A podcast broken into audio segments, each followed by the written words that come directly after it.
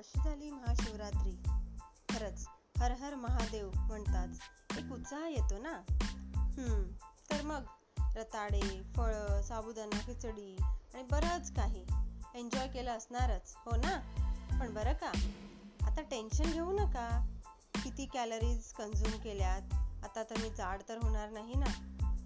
ते आता past tense झालं. त्यासाठी आजची स्माईल हरवू नका. पण एक्सरसाइज वॉकिंग आणि अर्थातच सकारात्मक दृष्टिकोन हे सोडू नका. स्वतःवर प्रेम करा कारण तेच सत्य आहे. माझं म्हणाल तर मी पण उपवास केला होता. पण बरं का? मी फराळ नाही केला. फक्त दूध केळ अंगूर आणि रात्री शेवटी खिचडी आणि टोमॅटो चटणीवर मस्त ताव मारला. कारण त्याचं काय? मी कधीच उपवास करत नाही.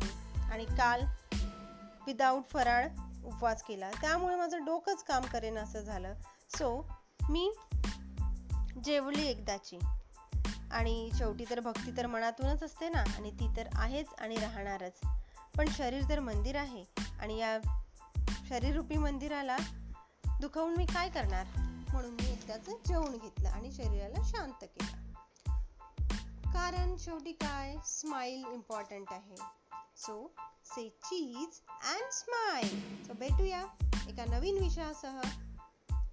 तुम्ही आणि मी. सो डाउनलोड करा अँकर किंवा स्पॉटीफाय ॲप आणि मला ऐकत राहा. शीतल. बाय